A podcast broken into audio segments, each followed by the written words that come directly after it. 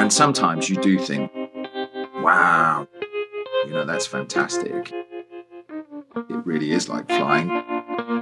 This is Not What You Think. I'm Sasha Rosen. When drones are in the news, it's usually military drones or maybe Amazon threatening to deliver you something. But drones have another, much quieter thing going on as well. They're already at work doing kind of ordinary things, working in agriculture, in infrastructure, making films. New York mag writer Benjamin Wallace Wells described a drone as something that can move you back and forth between the intimate and the vast. Peter Robinson is a journalist at the ABC and he's been working on pioneering some of those moves for the organisation. Peter, thanks for coming in. Pleasure, Sasha. Is it fun flying a drone? Yes, yes, without question. Yeah, I really enjoy it. When I started doing this, I took the immersive approach and kind of thought, well, I better learn what's involved, learn how to fly, find out what the rules are. I got bitten by the bug. So, yeah, I really enjoy it. I think it's great fun. Did you have a background in video? Well, I've always worked as a reporter and a producer, radio, TV, usual kind of journalistic path. I always relied on my cameraman to go and get me the shot I wanted. That's been the interesting thing about drones is that you can actually go and seek out those things yourself. You can fulfill those creative urges and see if you can get the shot rather than relying on a cameraman. So you've been in journalism about 20 years? Yeah, about 25 years. When you first started out, if someone wanted to get a video like from a drone where you start on the ground and float off up into the sky, how much complication would be involved for you as a journalist? Oh, that'd be one of those ones where if you're feeling flush or it's a huge story or something like that, you'd go and hire a helicopter, but that's thousands and thousands of dollars a day. How many people would it take to get that shot? Oh, if you don't have your own helicopter company, you're phoning around trusted helicopter service providers, people who can accommodate a filming platform and have all the right insurances and things.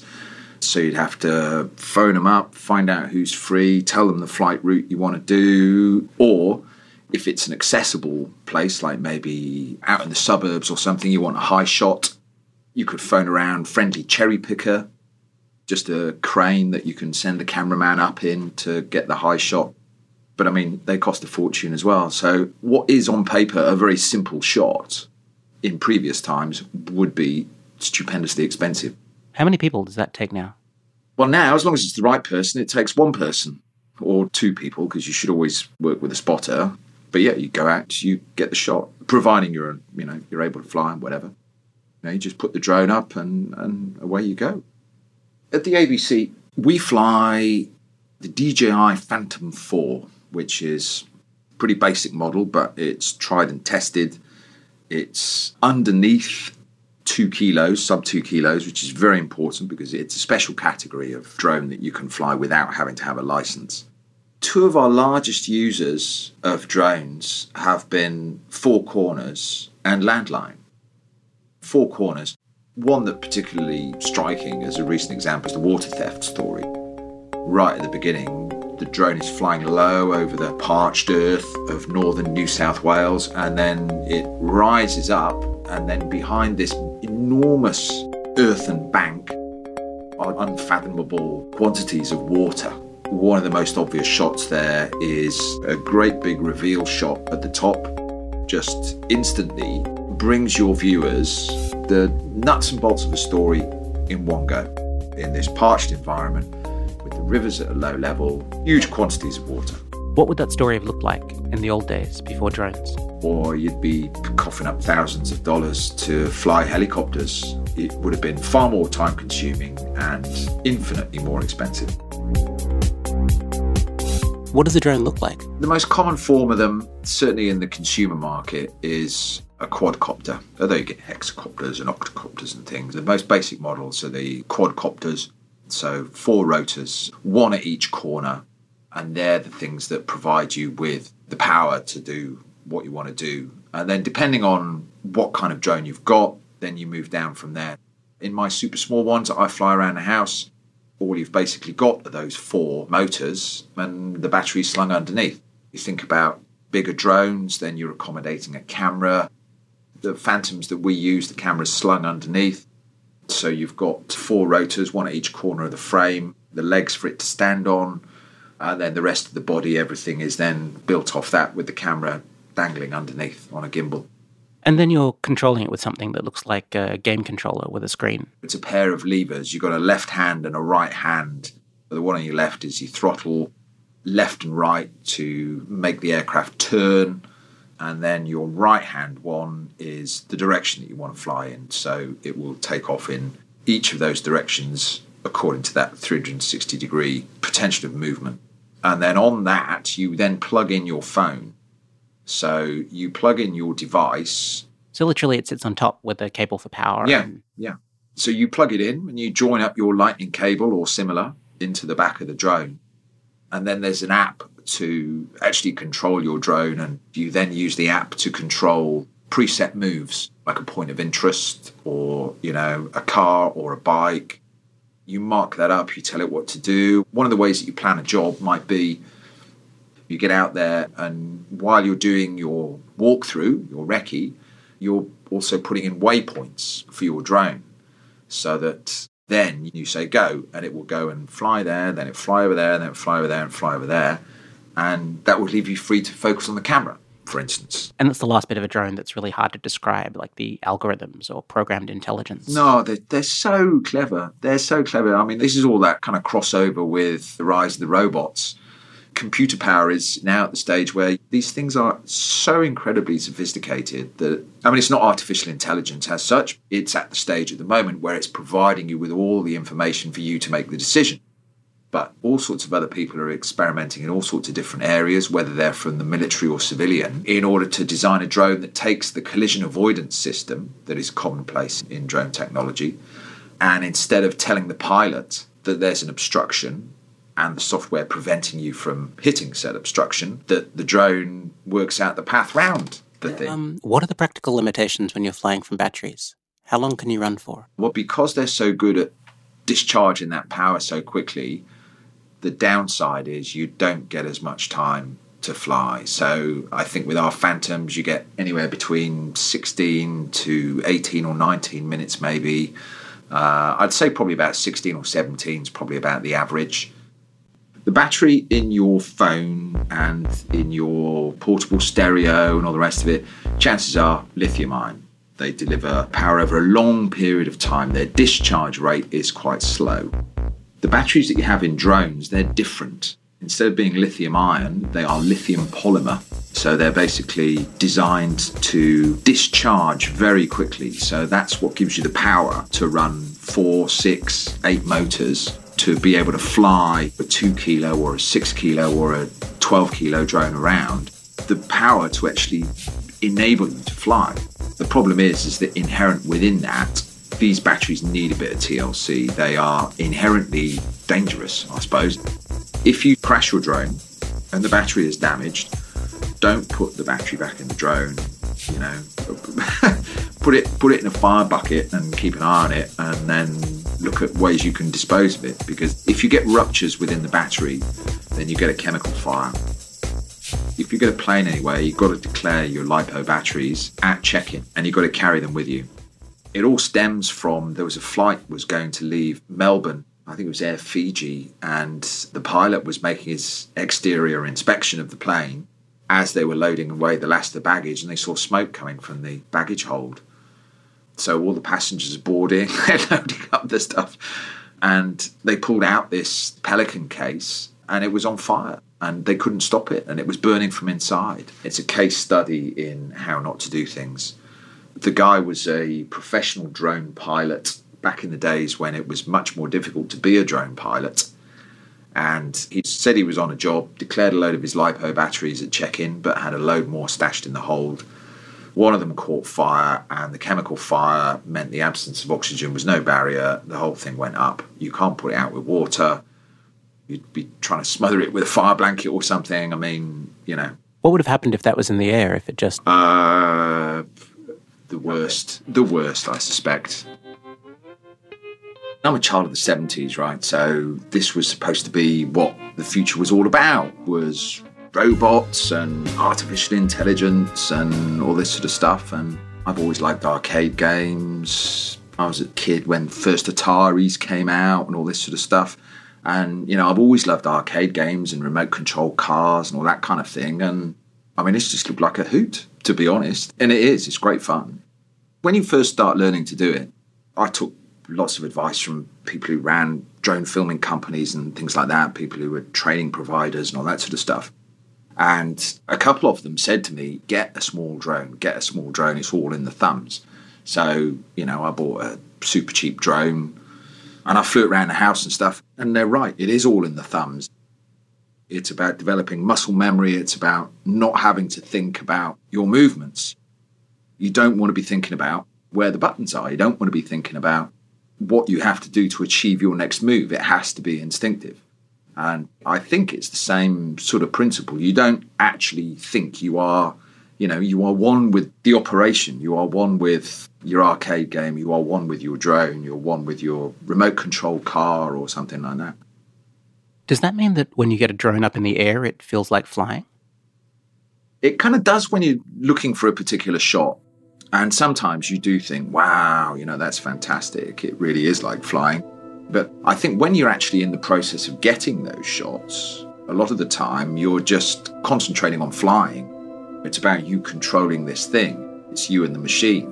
And you get to do these sweeps and try and do things that look nice. It's more afterwards when you get back and you can see what you've shot and you've done some big run in to the coast and then along for a couple of hundred yards. And that's what you had in your head. You know, that feels like flying. So, if somebody's listening and they'd like to get themselves a drone, is that a good idea? And how should they start? Yeah, I think it is a good idea. I think the more the merrier, provided they do it responsibly, of course. Plenty of online retailers and hobby shops and things have got cheap drones, you know, little small plastic ones. I learned to fly on one, a little super mini drone. That cost me 30 bucks. I would personally recommend going down that route, learn a bit of the skills. In terms of reputable brands, and there are quite a lot of them, DJI, I think, are the market leader, and Parrot are another one of the big manufacturers. They make some very good drones. CASA, the Civil Aviation Safety Authority, the people who govern our airspace. CASA put out an app called Can I Fly There, which is superb. So I think anybody out there who is interested in drone use, make sure you download the CASA app and check the CASA app. It's called Can I Fly There? It's free, but it'll keep you the right side of the law because it will tell you whether you can fly somewhere. It would tell you if there's a helicopter route that you need to be aware of that means you can't go up to the 400 feet that you're legally allowed to fly at. You can only go up to 90 feet or 60 feet or something like that. It'll tell you whether you're too close to airports. What are the rules around flying a drone? The rules are no flying within 30 metres of people, no flying in populous areas. Uh, you can't fly over people, can't fly over roads. So you could go down the beach, you could go to Bondi or something, but you can't fly off the beach. That's a populous area. If you find a vantage point that is away from people, that there's nobody around you for 30 metres, that gets you out of the populous area definition. You can't fly in bad weather. You've got to fly in daylight. Stay away from airports and always keep your eyes on your drone. You've got to fly at visual line of sight. And for that sort of reason, somebody flying a drone usually has two people one to fly the drone and one to keep an eye on the video feed coming from the drone? On bigger drone operations, yes. In my case, no, not necessarily. What I usually employ I use my other person as what we, we call a spotter. So they're a second pair of eyes for the drone. They've got half an eye on your camera feed. They're also keeping an eye out in the wider area so that nobody else is coming into your self imposed 30 metre zone. They help you manage the space that you're operating in, and it's just somebody else to plan your job with, to work out what you do, to get a second opinion, to workshop where you're going to take off, where you're going to land, where you're going to fly, and how you're going to manage things. And I would suggest this for anybody who's going out and doing it, even if you're just having a bit of fun on the weekend. Take somebody with you, take a mate with you, take anybody along with you. Two pairs of eyes are always better than one. Water engineers at universities and with local authorities use drones for surveying water courses, for gathering data. I mean, you've got to remember This thing is collecting data for you in 4K, right? This is like higher than high definition video. It's super. I mean, I actually don't shoot in 4K because it's too high resolution for anything I own. So, I mean, these are fantastically detailed images, and there's a whole ecosystem of companies that have software that can take those images and digitize them, make them accessible on an engineer's device so that he can inspect a dam or a mobile mast or a damaged pylon or stockpiles in his quarry. You take it and fly it up and down next to the thing and just look for cracks or look for. Yeah, yeah. And this is something a person used to have to do? Yes, yes. I mean, you think about mobile masts Instead of putting some bloke and his mate at risk every day, clambering up mobile masts and taking photos and all the rest of it, well, you go to the bottom of your mobile mast and maybe you've got a drone with a pre programmed maintenance regime. Maybe you fly it manually. You then digitize that data and you make it accessible to all the other engineers so that people can monitor the state of these things. I met up with a bunch called Propeller Aero, and they they had these pads that you would mark out a perimeter of the area that you were surveying so that the software that is decoding all the information that has been shot in your camera knows where the perimeter of this thing is. And so, using the visual and the positional data, you could tell somebody with one overflight of their depot how much stuff they've got in each of these piles all sorts of different companies doing different things. And this is this is now. This is not. This is now. No, this is this is now. So, what are some other uses? I've seen some video of drones herding sheep. yes, farmers have been big adopters of drone technology. You can herd your sheep, can herd your cattle. You can see how your cattle musterers are going from the safety of your veranda with your feet up in the shade. You can go and inspect your dams you could have it on a pre programmed mission to go and explore the fence perimeter. You could go and take a look at how your crops are doing. And that's just down on the farm. These are things happening now. You have people mapping, you have non governmental organizations using them to monitor illegal logging, people using them in Hollywood movies. It's much cheaper and more intimate than flying a chopper. Environmental scientists use them people use them for all kinds of things. How do animals get along with drones? Dogs just go mad around them and they're constantly barking and they want to investigate. Cats get a bit freaked. Some birds can be quite combative with them. We lost a drone filming the water theft story up at the Macquarie Marshes. It was only a small bird, but it dive bombed the drone and hit it, and it must have knocked it in one corner, and the thing tipped over and just fell out the sky. And we have had problems with eagles. Things that are big, they don't like anything else in the area. So the chaps that film for us down in Hobart regularly going to shoot old growth forests and things like that. They've had operations curtailed by an eagle appearing in the area and menacing the drone, and you end up having to stop shooting. How does the bird come away from these encounters? I can't swear to it, but the bird that downed our drone wasn't hurt, from what I gather.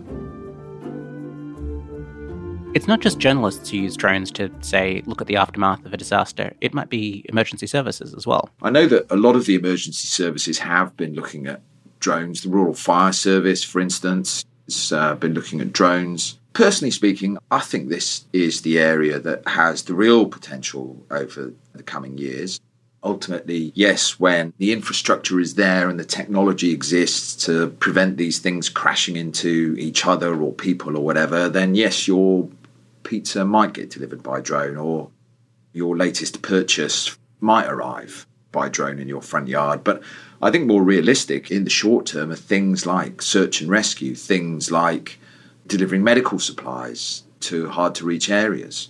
You could foresee how Suppose you've got an organ that urgently needs to go from Children's Hospital in Randwick to Gosford. That's the sort of thing that you could potentially, I believe, be able to use a drone for. So it might be like an icebox in a box in a drone? Oh, kind of. I mean, you know, it's thinking about those kind of things because I think realistically, with a pilot operating beyond line of sight, an experienced pilot being able to employ the software and his or her skills to be able to fly to Gosford on predetermined routes with a drone that communicates with other air traffic control, blah, blah, blah, blah, blah.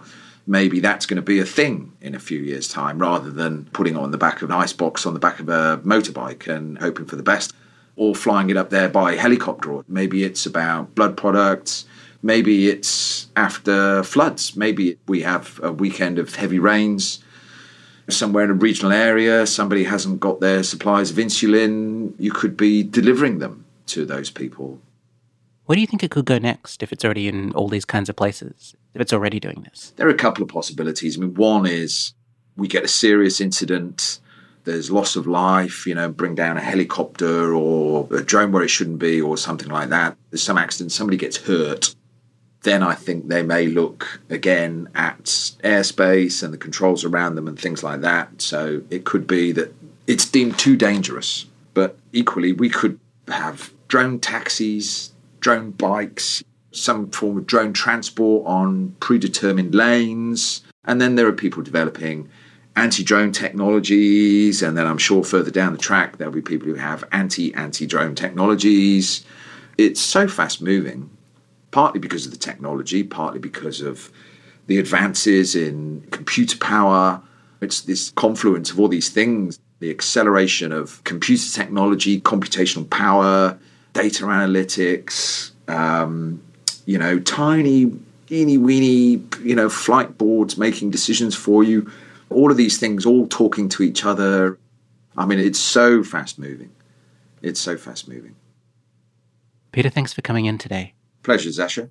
And we'll put up a link to the CASA app and some of the other things we've mentioned in the show page and in the podcast notes. If you like this episode and you want to hear more, you can go to fbiradio.com slash not what you think to hear all of this season's episodes and four seasons worth of archived episodes. You can also subscribe to our podcast there, where you get every episode a day early. If you like this show, you'll probably like a bunch of other great FBI podcasts. Choose some at fbiradio.com slash podcasts. Not What You Think is produced by Lachlan Wiley, show art by Annie Hamilton, Linda DeLacy is production consultant. It was created by Laura Briley, Claire Holland, and me. I'm Sasha Rosen. Next week, Western Sydney fashion.